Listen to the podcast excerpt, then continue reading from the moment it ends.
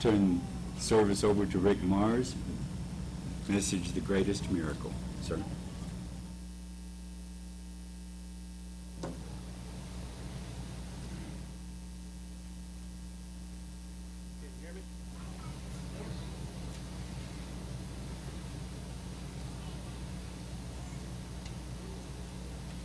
Green light, but.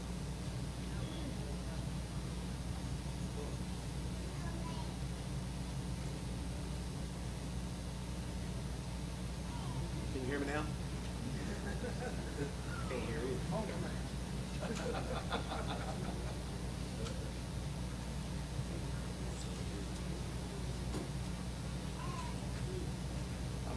Engineer, so it can't be that complicated.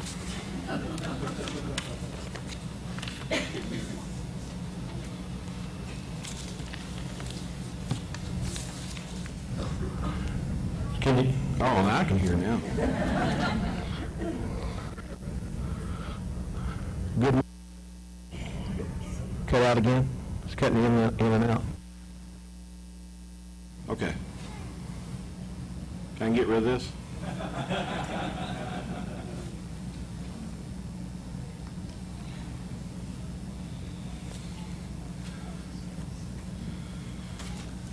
Good morning, brethren. It's good to be with all of you. My name is Rick Mars. Uh, I know some of you from Arkansas, but some of you from Tulsa and other areas, I probably haven't seen you in, in quite a while.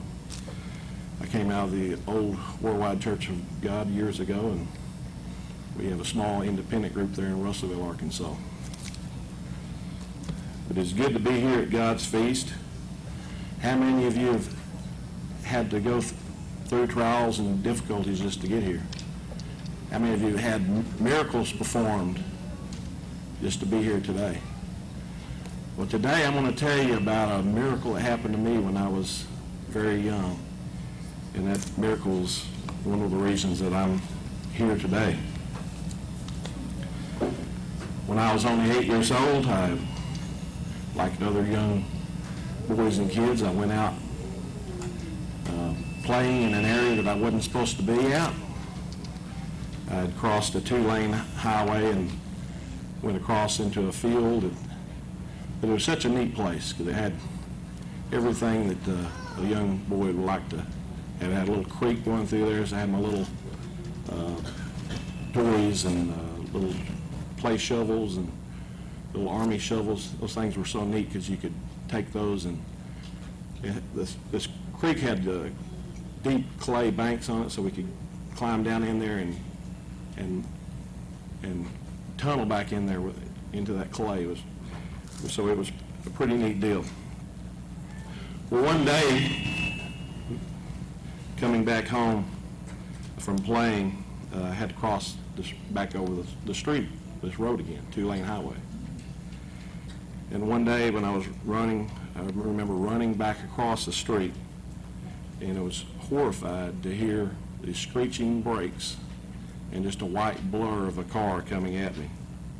The next thing I remember was I was in the ditch on the other side uh, of the road, and I had just started getting, walk, walking up out of the ditch to go home, like I was going home. Uh, the driver of the car, I think he was more shocked and alerted than I was, because I was, I was okay. But anyway, he stopped me, and then shortly afterwards, the police arrived. Uh, You know, they were there pretty quickly. And then shortly after that, I remember going to the emergency room. At the emergency room, I met my parents there. And, but when they checked me out, did all these tests, not a break, not a scratch, not a bruise, not a hair missing from my head, and that was back when I had hair. And it was a good thing because I was playing where I wasn't supposed to be, so I was then worried about the marks that my parents were going to put on me for, for being where I wasn't supposed to be. But they were, were relieved that I was okay. And I, we knew the, the policeman that had did the report, and, and my parents knew him. And they had estimated that this car was doing at least 60 miles per hour based on the skid marks. So even at a very young age, I had an awareness that, you know, God had performed a very wonderful miracle in my life. He had helped to save, uh, save my life. Because that very same year, uh, shortly after that, it- there was a accident there at my elementary school. In front of my elementary school, there was a young a child about my same age that was hit by a vehicle, and I'm pretty sure they weren't doing 60 miles an hour in front of that school, and that child ended up dying.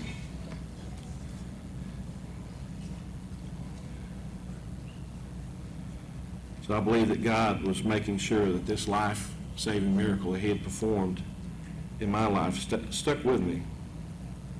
He was going to make sure that I wasn't going to take life for granted, that maybe He had a purpose in my life. And he was going to make sure that, no doubt, that he knew that my, my life was in his hands, because truly it was. You know, God, through one of his angels, had just lifted me up, didn't feel any contact with the car, and placed me in the ditch on the other side, safely on the other side. Didn't just put me in the next lane where I could have get hit by another car, but safely on the other side, on the side that I was supposed to have been on. Well, as dramatic as that miracle was early in my life, saving me from that car accident wasn't the greatest miracle that God has performed with me. This greatest miracle is why each one of us is here at this Feast of Tabernacles. And what is that greatest miracle of all? Well, if you would, let's turn over to uh, John 3. John 3 and verse 1. We'll read verses 1 through 5. And there was a man of the Pharisees named Nicodemus, a ruler of the Jews. The same came to Jesus by night and said unto him, Rabbi, we know that thou art a teacher come from God, for no man can do these miracles that thou doest, except God be with him. Jesus answered and said unto him, Verily, verily, I say unto thee, except a man be born again, he cannot see the kingdom of God. Nicodemus, Nicodemus saith unto him, How can a man be born when he is old? How can he enter the second time into his mother's womb and be born? And Jesus answered, Verily I say unto thee, except a man be born of water and of spirit, he cannot enter the kingdom of God.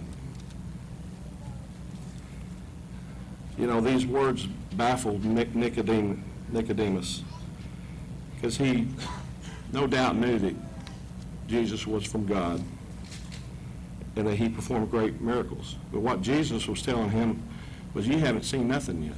The greatest miracle of all, you don't know about. You don't know what that's about. Of being born of the flesh and then being called of God and then having the Spirit of God change our minds, our hearts, our lives, and to one day be totally born of spirit. That's the greatest miracle of all. You know, sometimes we focus on the physical miracles in our lives and, and ask God to perform miracles in our lives and the lives of our families and friends and brethren. And that's all good. We should do that. And it's a reflection of our faith to come before God and ask for healing and for miracles. But we also need to continue to pray that the great spiritual miracle that God has begun in us as His children and heirs of His kingdom, that He continue with that, that we continue uh, with that miracle in our lives. Don't lose sight of that. You know, today we only have a glimpse, glimpse of that kingdom at this Feast of Tabernacles. But I would much rather have just a little bit of God's kingdom, just any ounce of that that I could have today versus being out in anything that the world has to offer. So how many of you would rather be here today or be at work or school or, don't see any takers on that. Know, how, how many of you would rather have God's economy versus the economy that we currently have? You know, it's, So brethren, in conclusion, at this Feast of Tabernacles, we have the vision set firmly before us of being born of the Spirit and being in God's kingdoms. That's what these days picture. Most of us, we've all come a long, a lot of us have come a long way.